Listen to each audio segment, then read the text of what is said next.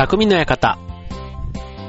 川崎匠です。チョアヘオ .com の協力でオンエアしております。はい、えー、夏本番、ね、海の日も終わりましてということでね、まあ、梅雨はまだ明けてないと言いつつも、ね、連日の猛暑日、ね、皆さん夏とうまく付き合ってますでしょうか？ね、先日は夏バテということでね、えっ、ー、と、こちら番組でもお伝えしましたが、ね、まあ、まあ、まあ、毎年来る夏ね、まあみんな工夫して、まあなんとか過ごしてるわって話だと思うんですけども、まあそうは言ってもね、やっぱりこう、物理的にというか、あの、エアコンつけてっていう時間、ね、そういうところで、まあ、なんとか暑さをしのぐっていうのはもちろん多いと思うんですけども、とは言ってもね、エアコンつければ電気代もかかってとかっていうことで、まあ、なるべくね、こう、あの、熱中症になるまで我慢するのがいいとはもちろん思いませんけども、まあ、ただね、なるべくなら、まあ、エコにな過ごし方というか、ね、しかも日本人、ね昔からね、うまく夏と付き合ってきているそのね、日本文化ならではのね、えー、夏の知恵とも言いましょうか、ね、こう、量の感じ方、ね、涼しく感じる、涼しく感じる、そんな、ね、えー、ものがたくさんあるわけです。ね、これ不思議なもんで、あの、例えば、まあわかりやすい例で言うと、ね、風鈴の音とか、ね、風鈴があると、あ、なんとなくこう昔の想像で、で、風鈴がある、鳴るイコール、風が吹いているっていうね、そんな記憶を呼び起こさせて涼しく感じたりとかね、あと、水の音、ね、えー、波の音とか、川のせせらぎとか。聞くと、あ、水が近くにあるんだっていう記憶が体を涼しく感じさせる。ね、そういった文化っていうのは意外と世界の中でも珍しいということなんですね。はい。ので、まあそんなね、えっ、ー、と日本ならではね、エアコン頼みにならない。ね、日本ではその五感で感じる夏というの量というのがたくさんありますので、まあある意味ね、季節の風物詩でもあります。ね、これをね、うまく取り入れながら、ね、日常生活に取り入れながら、えー、上手に夏を、えー、楽しみながら、ね、五感で量を取り込みながら夏を楽しんでいただけたらなと思います。えー、今日のテーマは、えー、風情あふれる夏の知恵、五感の量をテーマにお送りします。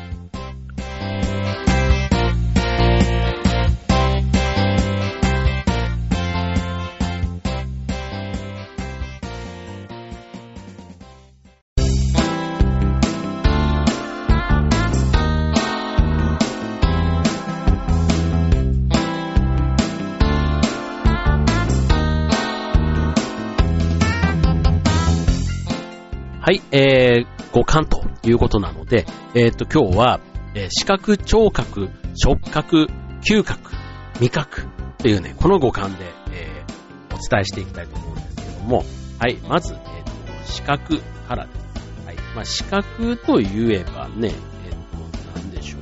えっ、と、まあ、わかりやすいので言うと、例えば、金魚鉢。金魚鉢。まあこれね、あの、昔から、まあね、言わ、言われれば、あーって思う人多いと思うんですけども、なかなか金魚鉢持ってる人、でうちも金魚は買ってますけども、いわゆるあの、涼しさを感じる金魚鉢ってあの、ね、独特のあの、なんていうの、この、チューリップみたいな形にした、ね、ガラスの金魚鉢。ね、あれがなんかこうね、こう、縁側の横とか和室の横とかなったりすると、あの金魚のね、また、ゆーらゆーらってあの、尻尾がね、こう、尾がこう揺れてる感じが、なんとなく涼しいというか、優雅なか、なんかアクセクしてない感じがして涼しく感じるというところですね。はい。まあこれね、昔金魚鉢って、あの、上から見るもの。ね、だからデメキンとかね、あの目が上に向いてる金魚の方が、なんとなくあの、見栄えが良かったっていう話もありますけど。で、今あの、金魚鉢のイメージって言ったらね、ガラス鉢のイメージが強いと思うんですが、はい。まあ、そんなね、金魚鉢の歴史もあります。はい。で、続いて、えっ、ー、と、これはね、うちでもやってますけども、すだれとかよしず。よしずってあの、立てかける方ね。で、すだれは吊るすものなので、まあ、あの、ベランダとかね、ああいった大きな窓のところには、よしずをね、ベランダに立てかけておくだけでも、だいぶ日よけになります。で、あと、よしず自体に、水をかけてあげる。そうすると、吉津を通して入ってくる風が、ちょっとひんやりするんですね。はい。なので、そんなのをね、えっ、ー、と、午前と午後やると、結構打ち水の効果もあったりして、はい。なんかね、え、ダブルで、結構涼しく、ね、風のある日だったら、そんなのもね、一つ、えー、やり方として、活用の仕方としてあると思います。はい。で、それから、えっ、と、これね、あんまり、あの、見たことはあっても名前は知らない方多いと思うんですけども、釣り忍ぶ、釣り忍ぶかな？うん。あの、みずみずしい山苔と忍ぶというあの草を、これ白髪の植物なんですけども、それを絡めたハンギンググリーン。あの、要は、えっ、ー、と、あとね、風鈴とかがセットになっていて、よくあの、これもまたね、おしゃれな和風のカフェとかでよくインテリアとして飾られてたりしますよね。はい。で、あの、まあまあ、ちょっとアートな感じもするので、はい。これはこれであの、部屋とかにインテリアで飾ってる方いたら結構おしゃれな感じがすると思いますね。はい。いろんな種類あります。竹とかね、針金でこういろんな形を作ったりして。はい。まあこれもね、季節のもの。しかも生き物をね、こうやって使ってたりするだけでも、なんか中、目が行くじゃないですか。そうするとね、あの、なんかこう湿った感じというか、なんかそれがね、こう暑さをちょっと和らがせてくれる。またあと風鈴の音とセットになると、ね、風鈴の音が、まあちょっと風をね、またちょっと呼び、風の記憶を思い起こさせてくれるということで、はい。まあそんなのが飾られてると、あ、夏っぽいなーなんていうね、ところですね。まあそれで涼しさを感じると。はい。あとこれはまあちょっと個人差あると思います。花火。ね。花火をね、まあこれ夏っちゃ夏ですけども、あの、涼しく感じるかっていうと、どっちかというとなんか暑い中で、あの、ね、火鍋を食べてるみたいな感じは僕はしますけどね。はい。なんか暑さを吹き飛ばすというか、あの、涼しさはあんまり僕は感じませんけども、はい。なんか、な夏らしいものとして。だから、花火を見ながら、なんか涼しいもの、ねビールを飲んだりだとか、ね、かき氷を食べたりだとか、なんかそういったことでね、花火を楽しみたいというところですね。はい。続いて、えー、聴覚。ね、耳で感じる。まあ、さっきご紹介した風鈴なんていうのはね、あの、ありますよね。まあ、風鈴もね、もう今はもうあの、戸建ての家というかマンションとかだったりするので、まあ、ベランダとかでね、吊るしちゃったりすると、人によってはね、これをね、うるさく感じる人もいたりするので、まあ、周りに迷惑にならない程度にね、えー、の場所でま楽しんでいただければいいかなと思いますね。はい。で、あとはまあ、虫の声とかね、まあ、スズムシとかコオロギ。まあ、これはね、秋の訪れ、ね、秋に鳴く虫の声が聞こえてくると、なんか、あ、秋が近づいてきたなっていうので涼しく感じる。なんかそういう、なんかこう、俳句とかね、ああいったものが根付いてる国だから、こういうところでね、こう、涼しさを感じれる文化ってなんか素敵だなと思いますよね。はい。続いて、えー、川のせせらぎ、波の音、あとは滝の音とかね、なんかザーっていうね、なんかこう、なんか別に直接水がかかってるわけじゃないんですけども、あのー、まあ、ヒーリングミュージックとかね、結構水の音とかってよくうまく使われたりしますけども、まあ、ああいったものの、で、こう、量を感じるというところですね。あとこれね、あんまり僕は、あの、聞いたことあったんですけど、名前はね、全然知らなかったんですけど、水金窟っていうね、あの、なんか地中の中にね、こう亀、亀？亀？えっ、ー、と、こう水を溜める亀。あれをなんかひっくり返して置いて、で、そこに、えっ、ー、と、このね、水が滴る音が、その亀に反響して、琴の音のように聞こえるというね、水金窟というのがあるんです。こう水の競争曲なんて言われていて、ね、すごくなんかこうね、上品な音が、うん、で、しかもこう、なんていうの、こう揺らぐようっていうのかな。これ水の量によって音の大きさとかね、なんかその反響の仕方が変わってくるっていうことで、はい。まあこれはね、ちょっとそういう機会があったら、ちょっと耳をね、なんか、ちょっとこう、心が落ち着く感じがしますよね。はい。というのが、えー、耳で感じるようでした。じゃあ続いては、えー、触覚、えー、味覚、あとは、なんだろう、えーと、は嗅覚だ。はい、その3つ後半お送りいたします。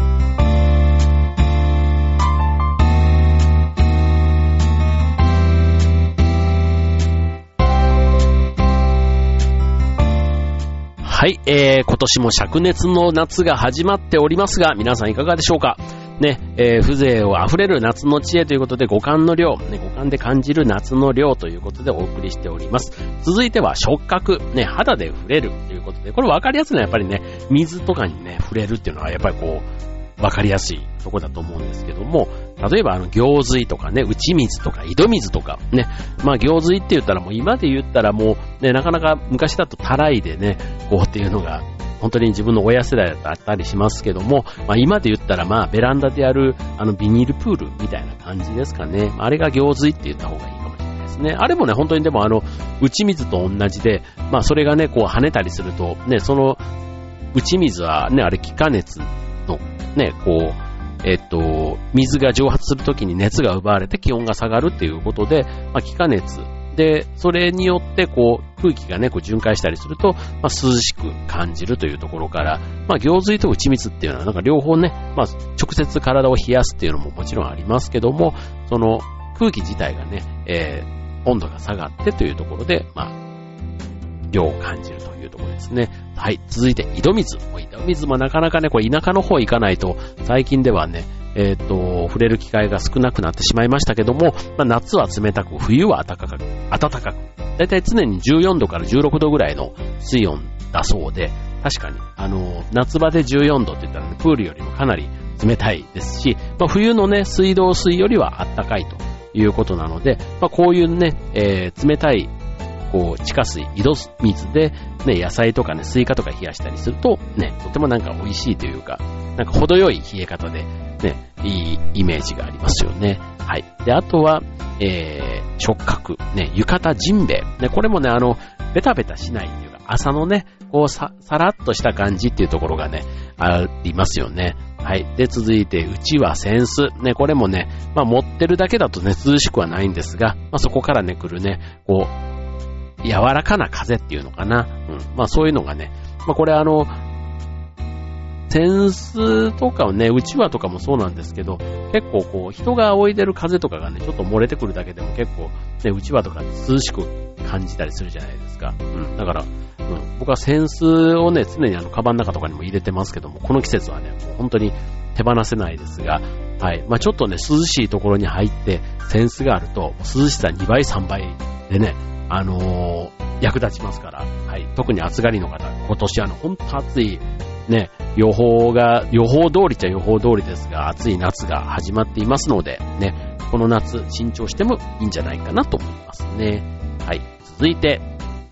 えー、嗅覚。ね、鼻で感じる。ね、鼻で感じるといえば何でしょう。ね、まあ、例えば森の香り。こういうのはアロマとかでもね、ありますよね。あの、ひんやりした森の印象を思い出、全部これね、気温、それ自体が別に気温を下げたりするわけじゃないので、あの、やっぱりこう、記憶を呼び起こさせて涼しい気分にさせる。だから潮風とかね。あとはこう、夕立の匂いみたいな。ね、夕立ガーってこう、やると急に涼しくなったりするじゃないですか。だからこう、ね、むわっとした、それまでの日中のね、むわっとした中で、この夕立の匂いが近づいてくると、なんか急にね、こう暑さの和らぎをこう、イメージさせてくれるっていうのかな。うん。なんかそういうのも鼻で感じるとこってありますよね。はい。で、あとは、まあ、夏の風物詩というかね、えー、蚊取り線香なんていうのもね、まあなんか夏しかやっぱ嗅がない匂いだと思います。ね。まあ昔で言うとあの、ね、豚のこう、蚊取り線香入れというか、ね、それなんかが夏っぽいなーっていうのはありましたけども、まあ、ああいうのもね、なんかこう、ちょっと、ベランダというか、で昔ほどね、今はもうエアコンとかつけちゃうとなかなか部屋の中でね、蚊取り線香っていうわけにもいかないですけども、昔なんかだとね、本当にもう、こう、縁側というか、こう、庭とね、に、で、こう、の境に、こういう蚊取り線香なんかを置いていたりして、はい。なんか、それがね、こう、風と共に、ふーっと、だからやっぱり風の記憶を思い出させるからっていうとこなのかもしれないですね。はい。で、最後、味覚。ね。味覚、夏の味覚といえば何でしょう。ね、さっき、かき氷の話もちょっとしましたが、ね、かき氷もね、ほんとね、美味しい氷で作れば、あと高級なかき氷っていうのもね、結構ね、いろんなお店ありますよね。ほんと台湾から来たかき氷とかね、なんかそういったものも、ね、もう元々がもう、なんか氷自体がちょっと違うんですよ。なんか、なん、なんていうのはもう元から甘い氷っていうのかな。うん。で、これ、かき氷自体はね、別に日本の中でも、えっ、ー、と、平安時代から実は食べられていたということで、ね、あの頃なんて冷凍庫もない中ではね、氷を保存するのもきっと大変だったんだろうなって思いますけども、はい、まあ、その頃からね、どんどん進化してきてというところですけども、はい。で、あとはスイカですね。スイカは本当に、あの、体の熱を下げてくれて、えー、と、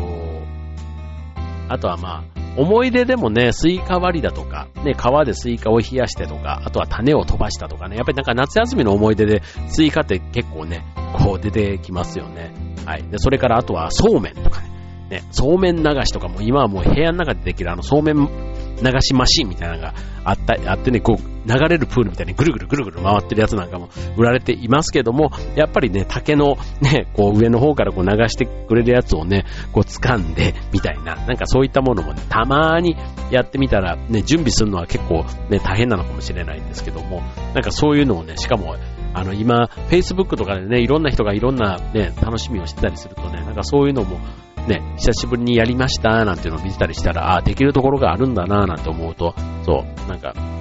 ね、欲張ってね、ひと夏に1個とかって決めればなんかできそうな気がするんですけども、あれもこれもってなっちゃうとね、なんかどれも、あの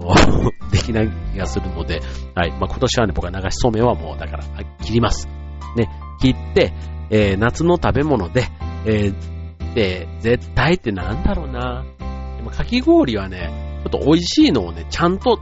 ね、それこそ一杯1000円ぐらいするようなやつで、ね、フルーツとかいっぱい乗ったやつ、ね、あれをね、食べてみたいですね。で、あの、この頭がキーンとするね、あれ、あの、アイスクリーム頭痛っていうそうなんですけども、あの、冷たいものを急に食べて頭がキーンとするね。なんかああいうぐらいね、なんかこう、あの、一回ちゃんとかき氷食べたいなって、あの、この夏思いました。はい。で、あとは夏の食べ物。あの、ところてんね。ところてんって心に太いって書いてと、ところてんって言うんですけども、あの、古くは奈良時代からあって、えっ、ー、と、関東では酢醤油、ね、関西では黒蜜ということで、これ有名ですが、ね、不思議なもんでね、もうあの、関西では黒蜜かけてなんて、まあデザートなんですよ。で、関東はこれ、おかずとして食べてんのかな？うん。なので、デザートじゃないじゃないですか。だからご飯、なんかおかずみたいにして出てくるから、なんかところてんをおやつみたいに食べてる関西の食べ方と、なんかね、お互いが、えー？みたいな感じでいつも言われてたと思いますが、僕はそんなにところてんの普段から食べないので、あんまりそこに対してね、あの、強い思い入れはないんですけども、はい、ところてんのね、論争は、あの、いつも なるとなんか、それで、ね、話が盛り上がるんですけども、お互いがね、なかなかね、分かり合えない食べ物だなって、こう、ね、そこそこそれ以外の食べ物って、関西は関西のもの、関東は関東のものとして、ね、そういう食べ方だよねって、なんかわか、例えばうどんとかね、うどんも関西の薄いね、えー、やつと、えっ、ー、と、関東の色濃いやつ、ね、なんかそれぞれで、なんとなくこう、市民権があるというのかな？なんですけども、なんかところてんだけね、なんかお互いをこう、あの けなし合うみたいな感じになってるような気がしてなりませんけども。はい。ということで、えー、っと、ザザザと、ね、えー、視覚、聴覚、嗅覚、えー、触覚、味覚ということでお送りいたしましたが、ね、皆さんに合った夏の量、ぜひ、えー、体験してみてください。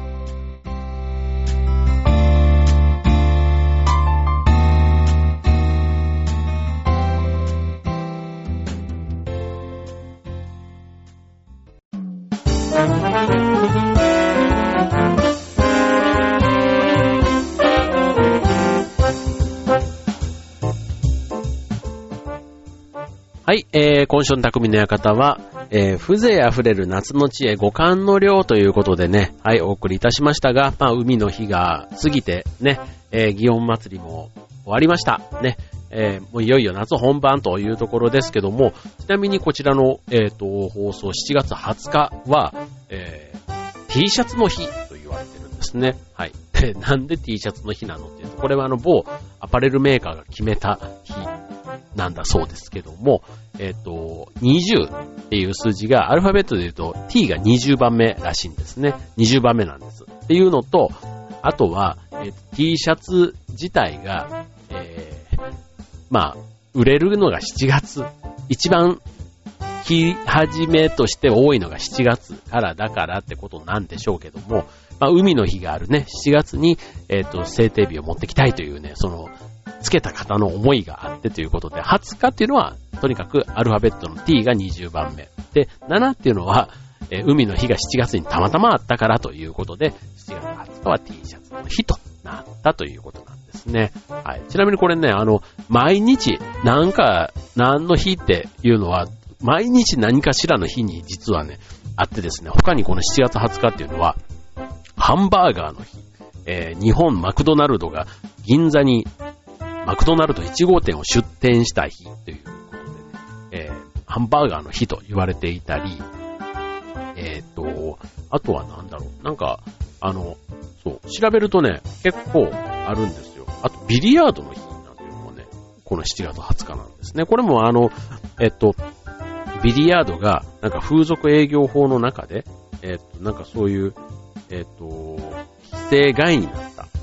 だからビリヤードが、まあ、いわゆるあの健全なスポーツみたいなくりになったので、その風俗営業法みたいなね、そういった娯楽みたいな分野からちょっと一歩出たみたいな、なんかそんな日だそうで、まあ、この日ビリヤードの日なんていうふうにも言われているそうです。はい。まあ、あのね、7月ということで、まあそんな日もあれば、あとはね、今ちょうどあの、甲子園の予選をね、それぞれの県大会とかやっていて、はい。で、うちのね、子供も今高校生なので、ちょうどね、えっ、ー、と3回戦、千葉県大会の3回戦の応援に先日行って、残念ながらね、えー、惜しくも5対4で負けてしまったんですけども、なんかね、そういうのもすごく青春でね、暑い、こうね、暑いけど、ね、暑いからこそ、ね、そういった、なんか、ひと夏の、ね、なんかこう、夏が一つ、節目をね、こう、思い出に残るんだろうなぁなんて思うの。なんかそういうね、本当にあのテレビ越しに、えー、夏の予選なんかを見てるとね、なんかその高校球児の一つ一つもね、なんかそれが決して別に甲子園だけがね、全てじゃないなっていつもね、なんかそういうローカル、あの、ジェイコムさんなんですけどね、うち、僕はね、そういうケーブルテレビなんかのね、やつを見ながら、一人一人のね、なんかその夏をね、ちょっと感じながら、うん、なんかこれから始まる夏にね、なんかこうワクワクもしつつというところでございます。はい。ということでね、えっ、ー、と今日のね、テーマ、えー、風情溢れる夏の量、ちょっと言ってることが違いますけども、はい。えー、お楽しみいただけましたでしょうか？ということで、えっ、ー、と、この夏も元気に過ごしてください。ということで、今週匠の方、ここまでバイバーイ。